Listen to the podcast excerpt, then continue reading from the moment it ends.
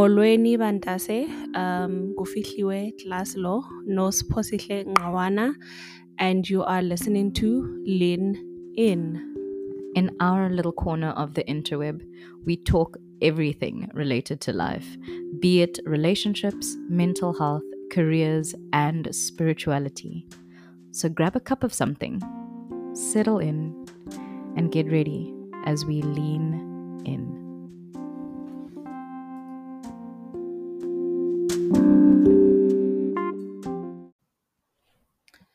Um, hello, hello, hello, guys.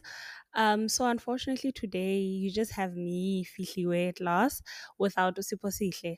However, we have an exciting guest today who's the friend of the podcast, Siphokazi Tau. And I'm not gonna introduce her, she'll introduce herself. So welcome, friend. Hello, people of Lean In. Um, I'm Siphokazi Tau. I have multiple other identities, um, but I think I'm I'm here as Siphokazi Tau in that capacity. Um, yeah, I'm a researcher, healer, African feminist, um, all around African existing in a model modern world. Um, yeah, that's that's how I define. I'd introduce myself. Um, all right. So since you already mentioned the African part and mentioned the feminism and it's Women's Month, so I'm guessing we'll just get into the women's business, right? Um, so Siphokazi, what does it mean to you to be a woman in, in South Africa now in the 21st century? Yeah. Um well the first thing is that I haven't existed in other centuries before in this form. At least not in this form. Um what does it mean to be a woman in the 21st century in South Africa? Ooh. I um I th- I think it's complex. I think it's complicated. Um in the sense that South Africa, as opposed to the broader continent, is one of the most, at least constitutionally free countries to exist in as a woman. Um, one. Two, South Africa, um, in terms of also the broader context, is one of the countries that takes um, women's scholarship seriously. Um, but three, South Africa, in comparison to the rest of the continent, is leading in terms of GBV and femicide. Um, so it's it's really just a contradictory experience um, to live in South Africa at this time, and to try and define your womanhood based on the current society and also knowing the potential of what our society can become like in healthy ways and also understanding the history that makes our society um carry such ills you know? Um yeah so i think i look it's a contradictory complex experience. Um yeah it's it's just paradoxical to be to be a woman in in south africa. Yeah. I think with you mentioning um, GBV and femicide, and you having mentioned that you're an Af- African feminist, I think the first thing that I'd like you to do is to explain to our, our listeners what the difference is in terms of like other like feminists and African feminism, maybe Western feminism, um, what the difference is, um, and what makes you define yourself as an African feminist. And after that, then a follow up question would then lead to getting into the politics of being an African feminist in South Africa. Yeah. Yeah. So, look, being an African feminist is fundamentally different than being a feminist in Africa um, or a feminist from Africa. Um, is- you can be a feminist anywhere in the world. So you can be a feminist in um, in China. You can be a feminist in Spain. Um, but African feminism, or identifying identifying as an African feminist, rather, is about locating yourself within the identity of being um, umtu who's African. um, and so and so it means that um, your feminist work in a practical way. Your activism work your scholarship is informed by the way in which you position yourself and the positioning is that um, you're african. What make yeah yeah what makes this different from western feminism and there are other strands of feminism is that the the first thing i want to maybe make everyone understand is that feminism is an ideology. It's an idea and it's an ideology. So so what it does is that um what that means is that um it can be used to mobilize people towards political action uh, towards societal change. That's what ideologies sort of do. But ideologies are fundamentally different depending on the context.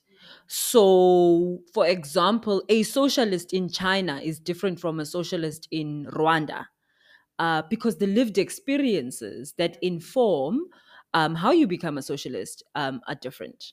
So, feminism is different all across because the context that inform um, bodies and women in particular to for political change is different because the political contexts are different but i can be a feminist located in africa and a feminist located in in in in uh, in spain uh, no i keep on saying spain in the uk or wherever in europe and um we could have the same political positioning of, of feminism. Um, and that could be Western feminism. It could be a feminism that, and and so what what is Western feminism, for example? Uh, for those who study the literature, uh, uh, they'll call it first wave, second wave feminism, that comes from European American uh, traditions, um, where the thing they were, where women were contesting the right to vote, the right to work, um, the right to have sexual orientation as a right or expression of sexual orientation, uh, the right to wear what they want to wear. So burn the bra became, you know, such a, a big thing with white women and their feminism.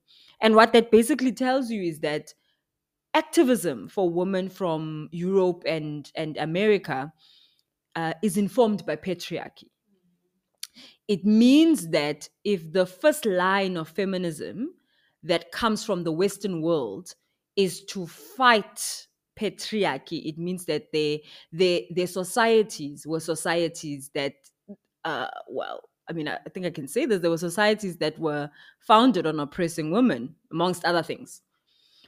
African feminism doesn't root itself in that uh, because African feminism uh, or African societies are not founded on sexism. Uh, they are founded on different things and different forms of conflict, but at the top of the conflict is not sexism. And so when African women move towards feminist uh, uh, uh, uh politics, it's not only to fight men and patriarchy. It's sometimes to fight white women who have made decisions about African women's lives and decided that they are lesser than. It's also to fight imperialism and capitalism um, and what that has done in terms of militarizing states, creating conflict in the DRC or various other um, war torn African countries, which means that women also suffer because of that. So, African women's move to feminism is not only to fight African men. In fact, that's not even the first entry for most, but it is for Western feminism. Um, yeah. So it says a lot about about uh, West, about context. Um, and I mean, of course, there are some who've taken the position to say, well, patriarchy came on the ship, it came on a ship too. Um, but uh, which I think patriarchy, in the ways we understand it now, and its linkages to capitalism, definitely came on a ship. Uh, because when you when you read the, the literature on first wave and second femini- second wave feminism, is that women were not allowed to make their own money. They were um, even the idea of walking down the aisle. The father walks you down the aisle to hand you over to your husband from the father's property to the property of the husband. So so Western cosmology, Western philosophy, Western being was inherently founded on oppressing women.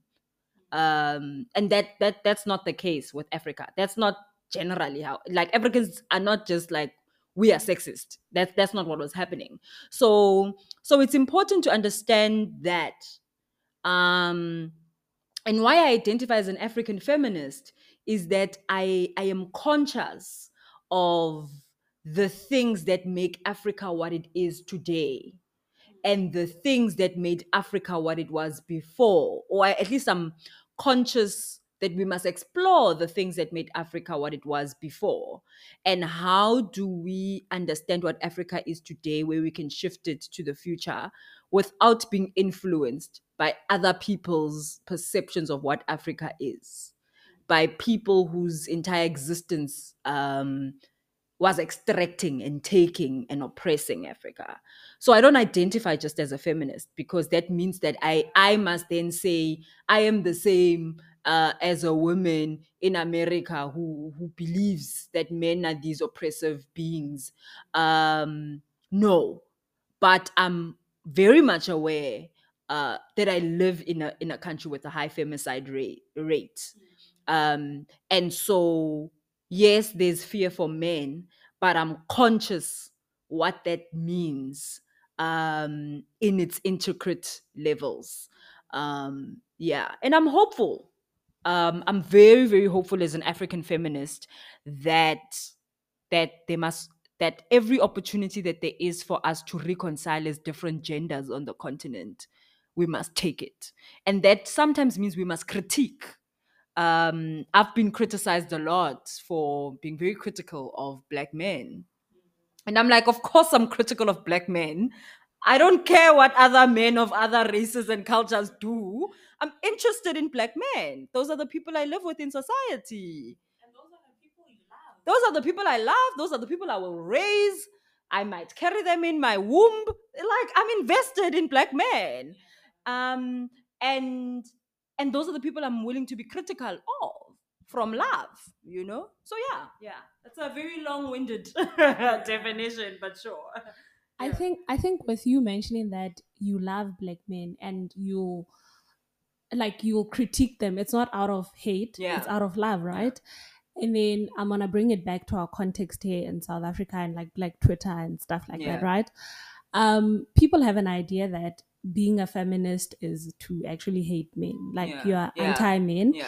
and with the cancel culture, with with everything that's going on, with the feminists on social media as well Mm, um, with the men are trash hashtag Right. men are trash yeah and i think i've been one of the people that used to say men are trash a lot um, and i also identified as, as a feminist but i realized that i had it wrong Yeah. yeah. so I- and with you explaining i'm realizing that i was holding it on the other side which is the Mm. western uh, feminism right. and when I hear you explain and say where where you come from with this and why you identify as an African feminist, then it makes me understand because I know you Yeah. and yeah. I know that you don't hate men in any manner. Yeah. So I'd like you to tell me what your thoughts are in what we currently are now in South Africa with people thinking actually that um, if you identify as a feminist then you hate men because I feel like there is a miseducation or misinformation that's being sent out yeah. by women that identify as as feminists. Mm, mm. Um. Yeah. Look, I think first of all, hashtag men are trash is an important movement. Hashtag patriarchy must fall is important movement. Um.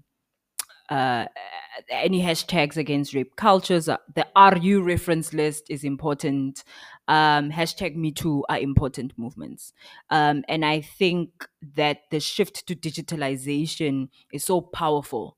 Um, but every other shift eh, or model that you use as protest um, has its uh, potential pros and cons.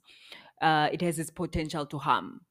Even just generic, uh, uh, generic traditional um, protest uh, where you are picket fencing in the streets is that you could get shot by a rubber bullet or a soldier. so on social media, you could get cyberbullied, you could get hacked, etc., etc. You could get cancelled. Um, and so here's what I think about the the feminist discourse in South Africa right now. I think that I'm I grow I am you know as as as someone who studies theoretically what feminism does. Um, I'm not an activist actually. I'm I'm more of a of a scholar or at least in in the future like my my work is grounding myself as a scholar and there are different kinds of us some people are more activists some people are more scholarship and stuff like that because both are very important uh, both are very important i don't think and, and i mean i think activism is one of the most unrespected projects and jobs people do to put your life on the line like that um you know so i i have great respect for act, for activists generally so so I also subscribe to hashtag men are trash. Um, and I and I recall the time it was emerging in South Africa, it was emerging because at, I think that year it could have been 2017, 2018. Uh, mostly Facebook at that time and Twitter late, much later.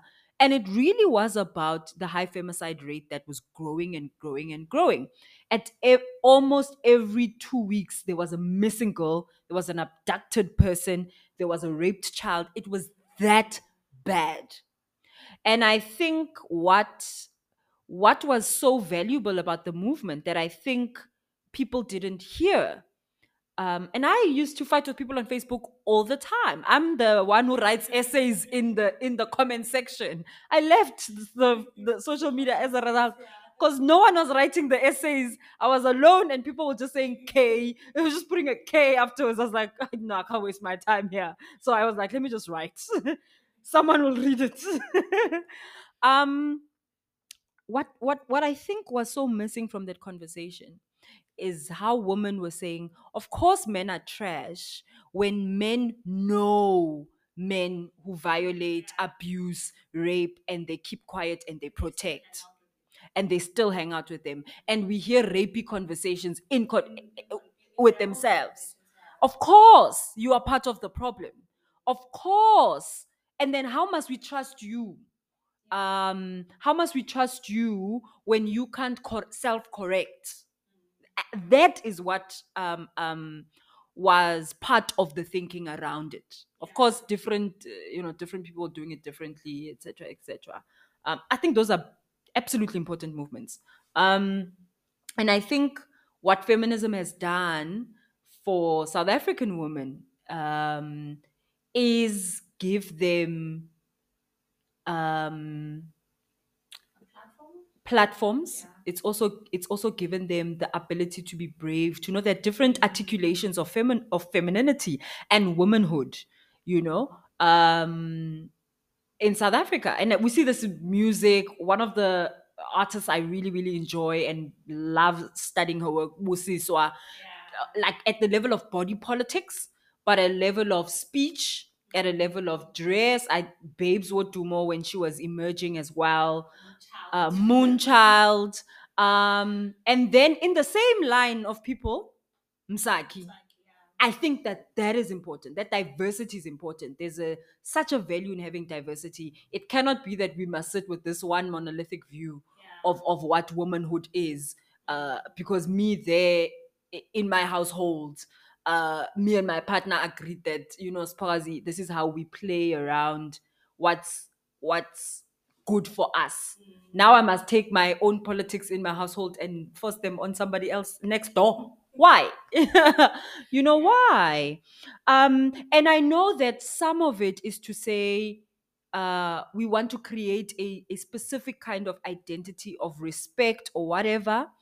Um, and I'm saying that, that that's fine, but um, it cannot be that that we must police people, you know. But I mean, look, I don't want to talk. I don't. My, my I'm not really someone that speaks on people's dress and everything. But but I think that there's that there's a value in that. what I know happens sometimes is that it's like it this happens with every movement that's happened with happens with every idea there are going to come people who are going to hijack the thing part of what's happened um i've spoken a little bit about it.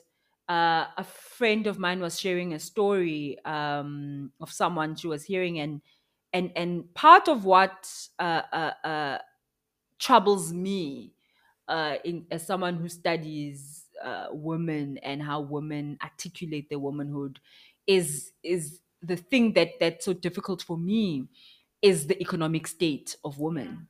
And that women mostly heterosexual women uh, their reliance but actually this also happens in in, in, in same-sex re- relationships their reliance on one partner uh, uh, uh, and in heterosexual relationships the male partner to take care of them.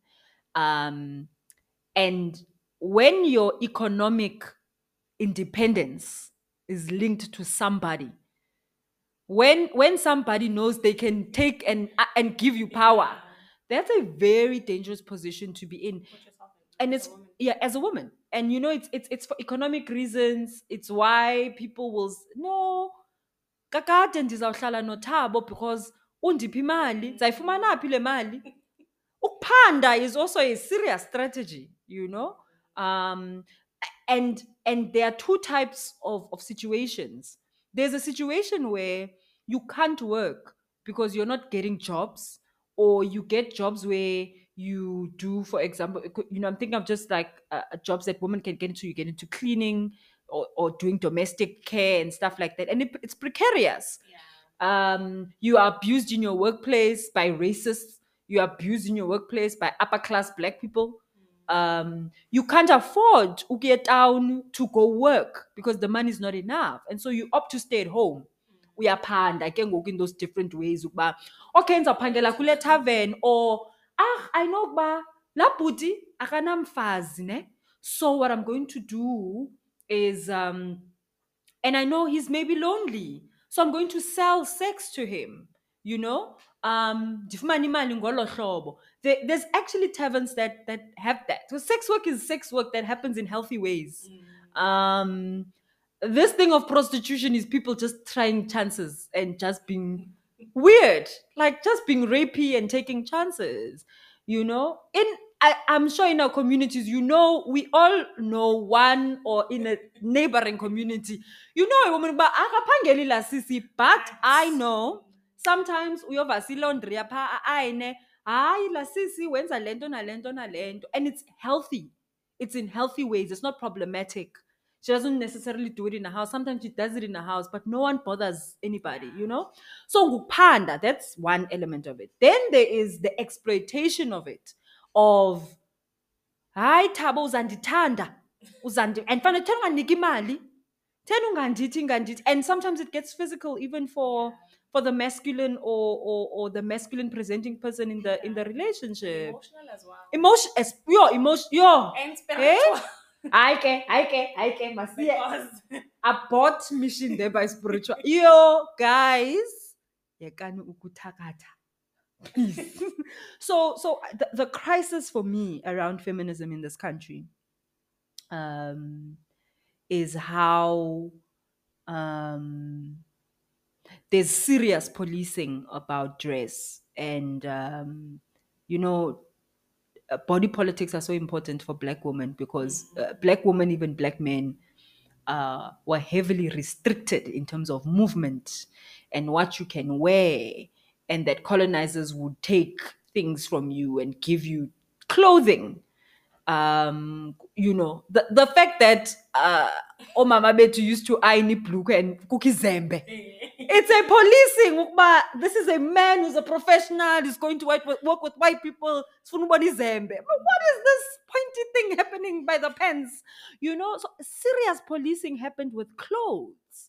And so for for for South African women to be like, I can wear whatever I want to wear, I want to do this. I am all for that because I know what what's on the other side.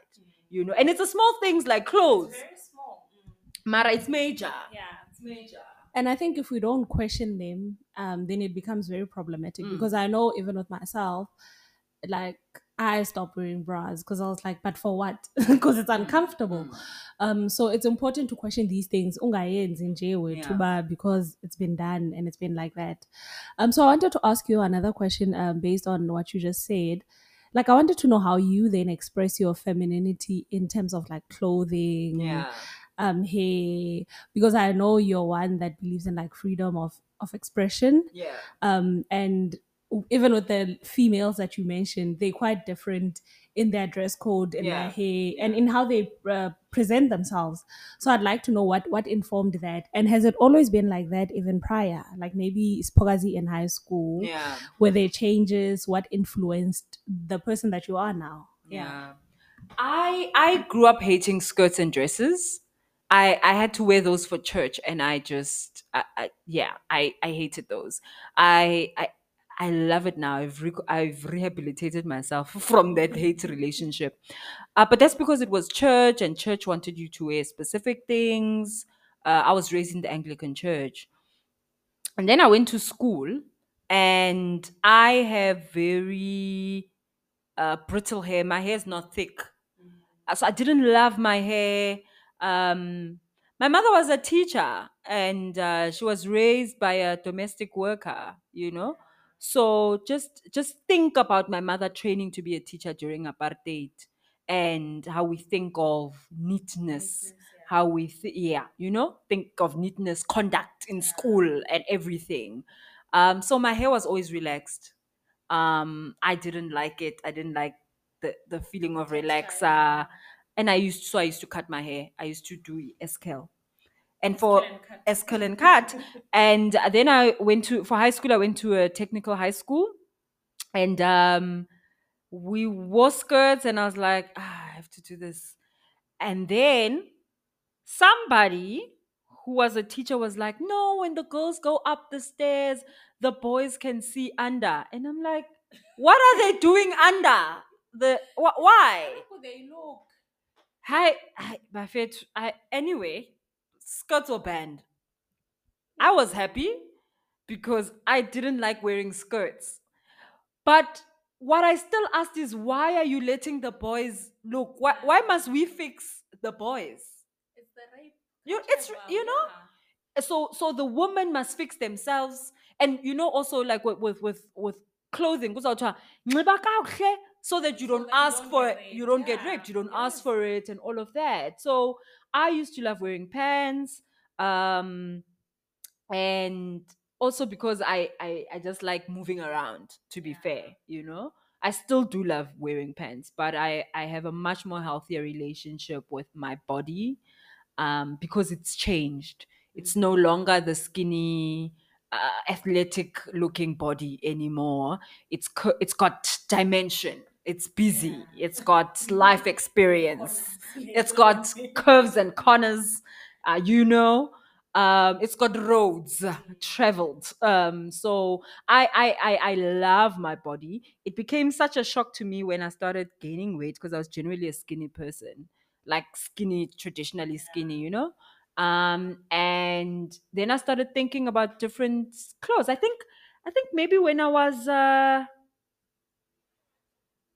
20 I started thinking of wearing dresses, wearing skirts and stuff like that.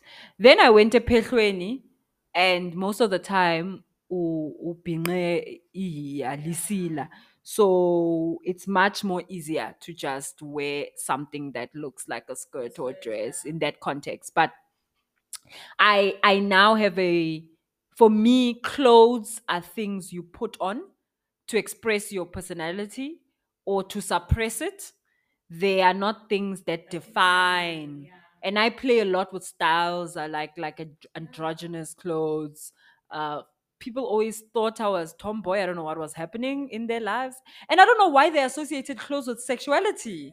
And that is the weirdest thing people do is that they like, no, that means they're like this, and I was like, let's like, uh, why do you know those things? You know, so yeah. So, friend, um, with with with all of this conversation and everything that you've said, um, so I'm gonna come into like you then becoming a head girl. I'm Right. correct, right? I've been a head girl twice, yes. for the record. Let the record show. so then um i want to know with the Yeah. developing um being an african feminist if it was there then as Yeah. as a girl that became a, a head girl and so meaning you're a prefect yeah. in high school and coming into varsity and then also becoming a part of the SRC. SRC. Um that leadership quality Mm. um was there something did it have something to do with you wanting to like um represent women yeah. um wanting to break the um what's this the like what we know in society that men are leaders men Yeah. are uh, these are that um all of those ideologies yeah. um how the man is the head Yeah. and and stuff like that and then now you putting yourself in leadership positions not actually putting yourself being voted for Yeah. meaning that people saw something in you that oh she can be a leader um did the now at that point did you already have an idea that you'd go into african feminism or Mm. um or you're just thinking about it or what was going on in your Yeah. mind then with 18 year old Siphokazi that became a head girl and i think you you probably saw it coming um Yeah. because of your character Yeah. and and, and Uh, there's a funny story about how that came about, but I won't share it here.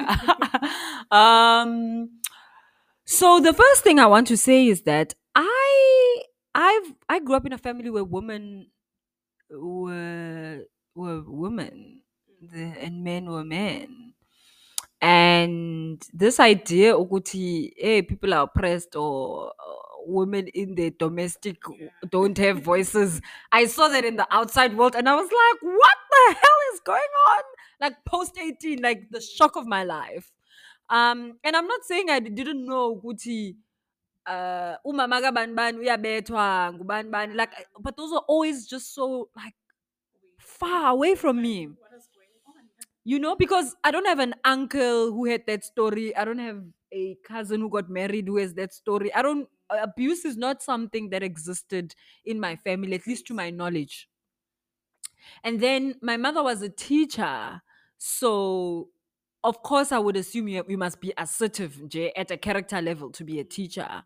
My father was a theater practitioner so and he was in ministry. So performance and being assertive is a thing that existed in my household. And i was a last born so i've got free reign to develop my own character. Parents are tired of raising you you just run wild you know? So so i never thought that it was um weird for me to be who i am. And at that time i was watching generations you know new horizons was led by karabo was stepping up. And then Ezweni communication Busisiwe was stepping up. I even wanted to be i actually wanted to be a, i wanted to work at Ezweni communications. And i remember in grade 4 grade grade 6 before I even knew I'd become head girl, I um and what happened in, in in my primary school is that you get chosen by the teachers. I didn't even know how it works. Um, in grade six, we started an organization called DASA, which was Teenagers Against Sexual and Social Abuse. My brother, my late brother at that time, had been part of an organization called TADA, Teenagers Against Drug Abuse. Um, and so we were doing plays. Like I said, my dad was a playwright, a theater practitioner. We did plays, and I would write scripts and stuff like that. Like I would just be like, okay, we're going to do this at and i would go to old age or children's homes and say hey can we please come do a play it's about this and this is hiv of course was a, quite a prominent thing at the time um, and drinking and i would just be like okay guys this is what we're going to do um, everyone is kind of like leading the thing and i wrote the scripts. No one said no don't write the scripts no one you know? So i took what we call initiative what we call initiative um and i think maybe that's what the teachers saw. I don't know. I, I, I actually think it's a, it's an interesting point of inquiry to say how do teach? Because the, the ways in which teachers decide that a child is a good learner is a what what is modeled against other pedagogies and those are not always uh, correct. So I became head girl. Oh, in grade six, I would interview everybody, and I was like, oh, because I, I saw this happening on Generations, and I was just interviewing everybody and just presenting. I wanted to be a graph um, advertising agent because that's what they do on Generations. I thought it's this thing where you present and you pitch things to people and you convince them. Then they started a debating club. I was like, close enough, and I joined debating. So I started debating when I was eleven, turning twelve. Yeah. Um, and then I became a head girl and I just started writing my own speeches and stuff like that. And then uh, when I went to high school, there had never been a female head girl at that school. So this is 2008. They'd never had a female head girl before. And then my teacher in primary made this wild joke and said, Ah, you can be the first one. And I thought, not in that bunch of whiteness I've just seen. But I was like, you know what? Let's see. Um, and then the year after that, we had a first um, Afrikaner female head girl. But she had two male deputies that had never happened before. And I thought, wow, there was only one deputy. But in this case, when it was two, I was like, wow. Now that I study African feminism, I'm just like, it's tough there by Western thoughts. tough. It's tough. Um, and then the year after that, we had a black African, non South African head girl. Then they decided to make a deputy head girl position. So the black girl can't be head girl by herself with two male deputies. They made a head girl, a deputy head girl, a head boy, and a deputy head boy. Because traditionally it was head boy and two deputies. All their lives until 2008, 2009.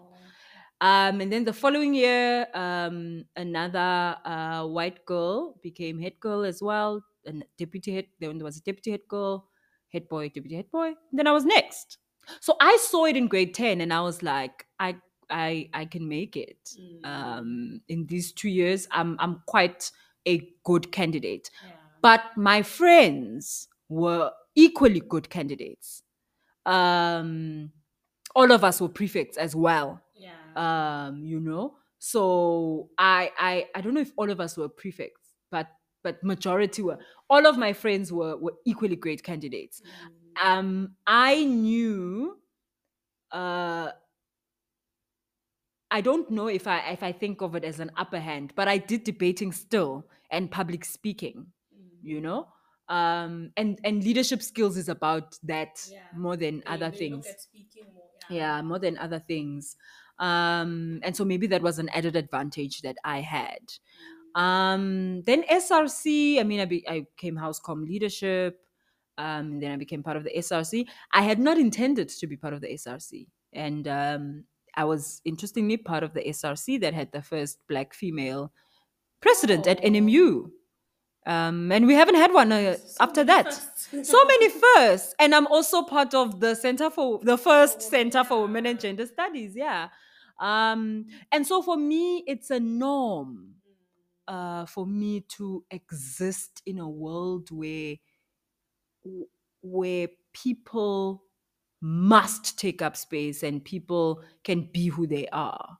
Uh, whether it is men or women or non uh, uh, gender conforming people, I, I'm just used to a world where that is possible.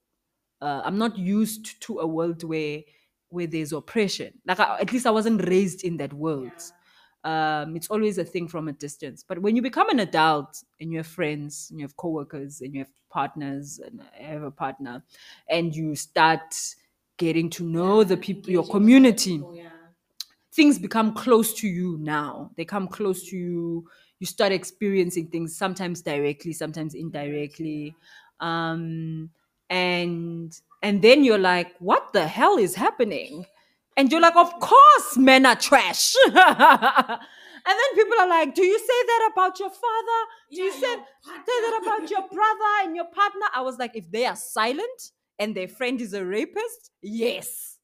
You know?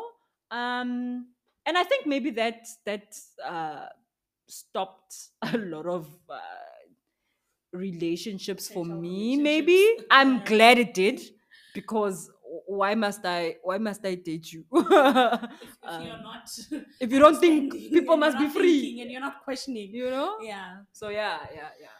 Um, I think now I'll ask something. I hope it's not a Okay. difficult question. I don't think it's difficult. Okay. Um, so there's Siphokazi, um, feminist. Um, where does this position you as a as a healer and as someone's partner? Um, how does feminism then um, how does it play out uh, in your role as a as a healer and Yeah. also as a partner in the in the relationship? Like, how Mm. does that play out? I've seen it, but I'd like people yeah, to know. yeah. Uh, you mean also because I'm dating? I mean, I'm heterosexual and I'm dating a heterosexual man. Yeah. And at that also a close A closer heterosexual man. man, Ah, yeah. one of the loveliest, one of the most loveliest, uh, uh, um, for that matter. Um, one as a as a healer, and I mean, I'm I think I'm very glad that my relationship comes after Nditwasile. um in the way in which Uktwasa prepares me um for this type of relationship for this type of partnership rather with someone how do you are you in communion or in um coexistence with someone and all that they come with because before um I- I mean, I wasn't thinking of people in those ways. I'm conscious that we we come from different. Uh, we come from a string of people who exist and have existed before, and those who have not dis- existed yet. Um, but of course, to be he- a healer is that I live with uh, the now, the past, and the present, and the future. Um, and and it, it, it, it I think it has prepared me to think about partnerships um, and to be able to engage partnerships differently. I think being a feminist, how do I navigate being a feminist as a healer? Um, is that ubungoma, you know, um, bongaka generally is a gender neutral. Um, maybe neutral is not the word, gender fluid, space. Uh, because spirituality is about understanding where you are right now in the world and what makes what has been made possible for you to be where you are right now. Um and what you should not do is to box yourself uh, particularly because you cannot see who your future self will be. And your future self doesn't have to be you as Ufihlu. It could be your offspring and stuff like that. You don't know wh- how they are going to imagine um, as Ojola. You don't know how um, Obongani them is Bongani your maternal or paternal side. Um, how Okaya them are going to imagine being Ujola, and so you can't be rigid you can't make decisions for the future of Ojola. You can make decisions with what you have right now, but you have to be cognizant of what they, the decisions they've made before. You know? Um, and so Ubugqirha is beautiful in that sense. African uh, feminism is also a feminism that understands the different ways of being African. And part and parcel of being African is that you exist in collaboration with abantu abadala. I'm glad I'm glad you're mentioning that because Yeah.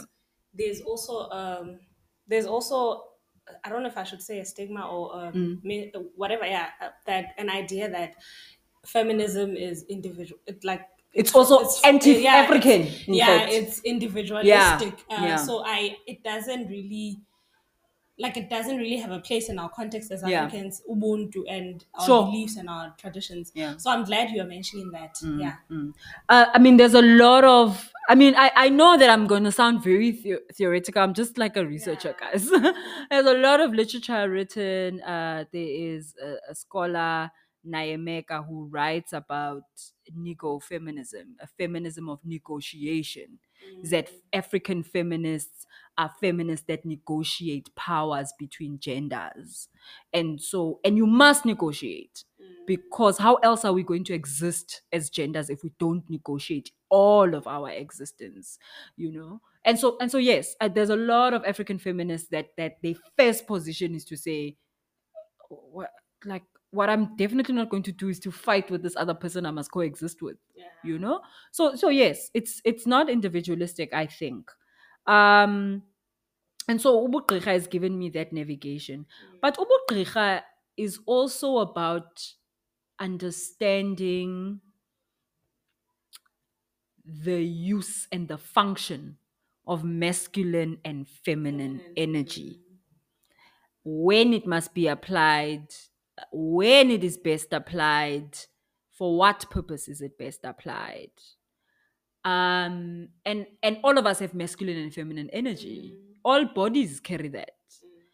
And so when i'm in my relationship as a feminist i live with a being that also must negotiate their own feminine and masculine energy amongst the energies zabantu bakokwabo that he must carry you know so i'm cognizant of the person in front of me and what informs them.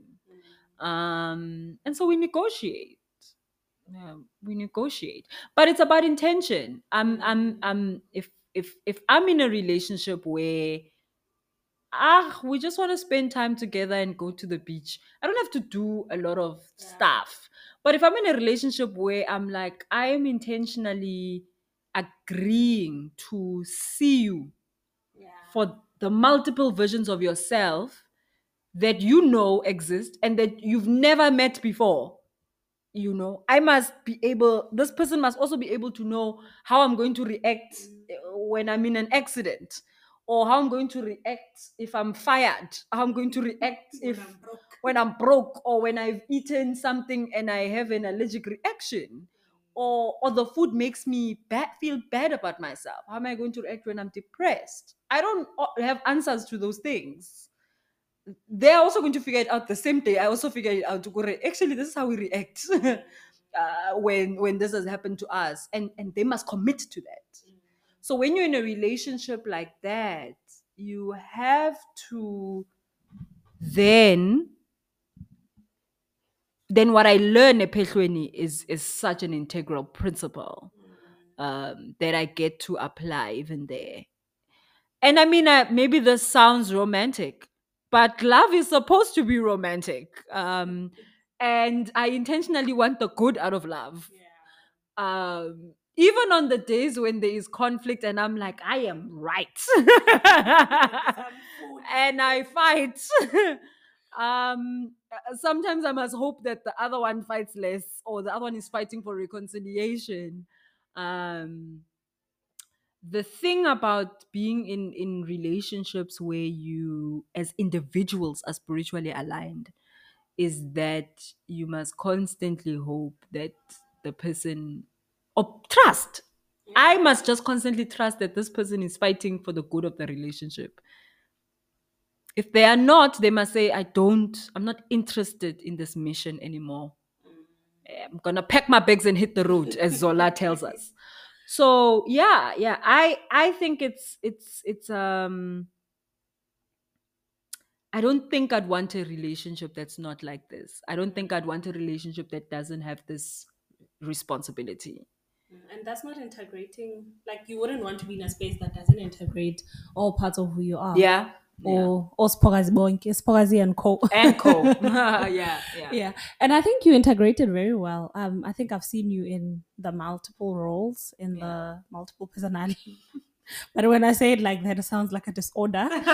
but I've seen you in those many roles, Yeah. and I've seen you um balance them out. I've seen you as a friend. I've seen you as a partner. I've seen you as a healer. Um, I've seen you as a researcher, Yeah. as as Siphokazi, the event coordinator, right? Yes. yes, Programs yes. programs coordinator. coordinator, as a lecturer, and Yeah. in all these spaces, how you show up so well and so balanced and so Thank integrated you. as well. So I understand why the there's a lot that happens behind the scenes I understand why the integration is so important for you, and also to be in spaces that are accepting of the integrated whole. But you know, Um, friend, what I think is important is not just about. I mean, you got, you're seeing the balance, Yeah. but what I think is important is for. Oh, I wish this for everyone. Is that you must sit with yourself and say, look, this is the best version of myself I must give the best version of myself every day. I must try to. And the best doesn't look the same, Yeah. obviously. But you only when you die, you're not coming back. At least not in this body. And when you come back spiritually, um, the people you leave behind might be might be rigid Christians who are going to say they they are not allowed to worship the dead. They will ignore you. So if I were you, I would live your best life now because no one else can do it like you. no one else can do it like you and you must make the best decisions with what you have but you must be cognizant of the implications it has mm. on the people you leave behind mm. you know but you must know that when the people you leave behind are like hey tina we don't want to do we don't want this journey as part of our lives you must be content that you did your mission. when you did your mission? Um and they must have autonomy to decide ukuthi i don't want to be part of this lineage or follow this tradition. Sad for them but unfortunately you, you must find what it is that you are or must constantly be looking for what it is that you are what you see as balance is is made up of moments of serious tension. Uh you've seen me have moments of tension. Oh i don't know if i can do this. I don't know that. I don't know how to navigate this. And then someone else sees me doing the thing. They don't know they what was happening behind the mm. scenes. They also don't know that even today i must still go find the strength to deal with the tension. So what looks balanced is not always necessarily balanced or it it Or does it takes a or lot it of takes effort. a while yeah. takes takes time Yeah. you know and it takes saying this is this is the, this is how i get to the other side um you know in order for you to come from the highway to get to Summerstrand you must greater upper ahumud or you could take the other strandfontein road which means you're gonna pass by forest hill and there could be a funeral coming it's gonna block the road And you won't see the view of the ocean. and you won't see the view. So if you want to see the view of the ocean, there's a lot of traffic. There's a lot of people walking around, but but it's it. What are you willing to do to get to yeah, get what you want out of out of life? You know, and so even with um, being a healer, uh, being a researcher, um, being a child in my family. Um, you know, my siblings and I are trying to be adults and siblings at the same time, you know, because we don't have parents, our parents have left us, they're in another world. But also being a partner is like, what what is the thing I'm trying to get out of here? And what am I willing, what's the work I'm willing to do to get the best version of us to the best place we must get to?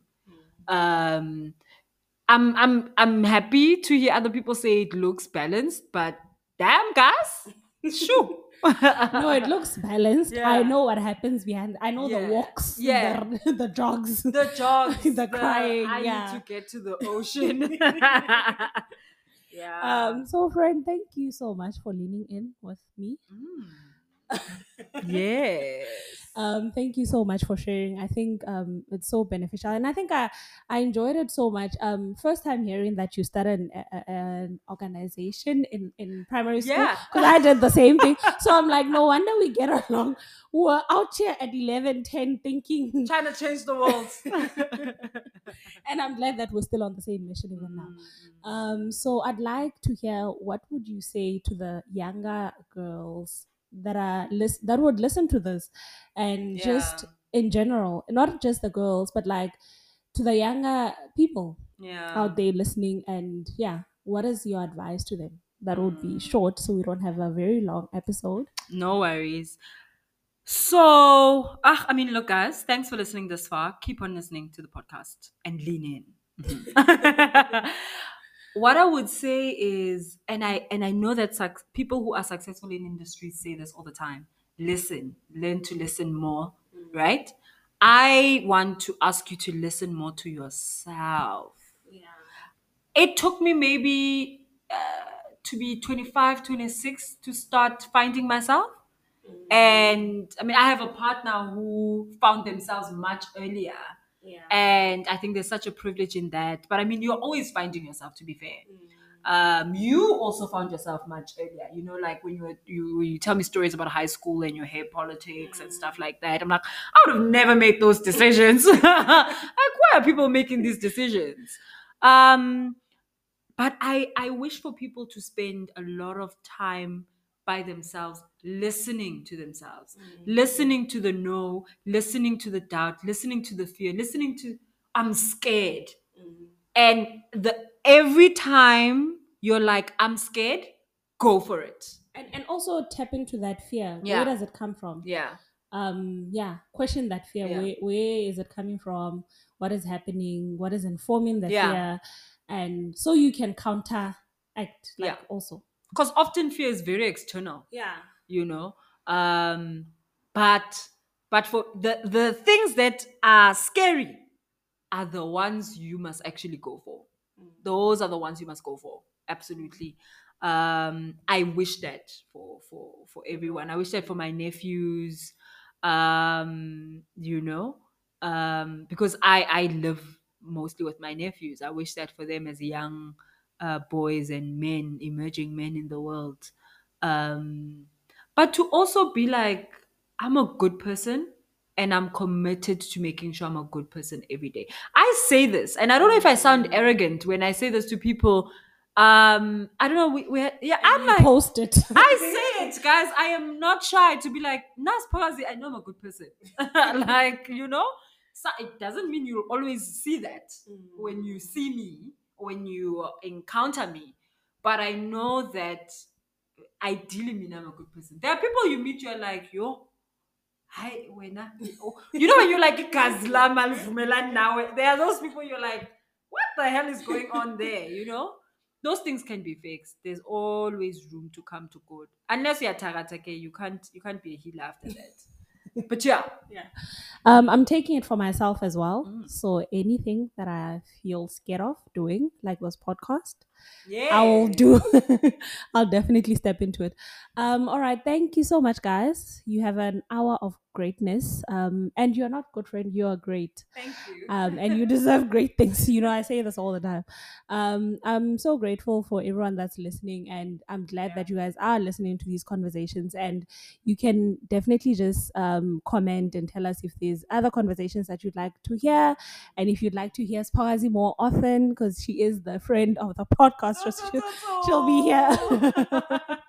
um, so thank you so much for leaning in. So goodbye. Bye.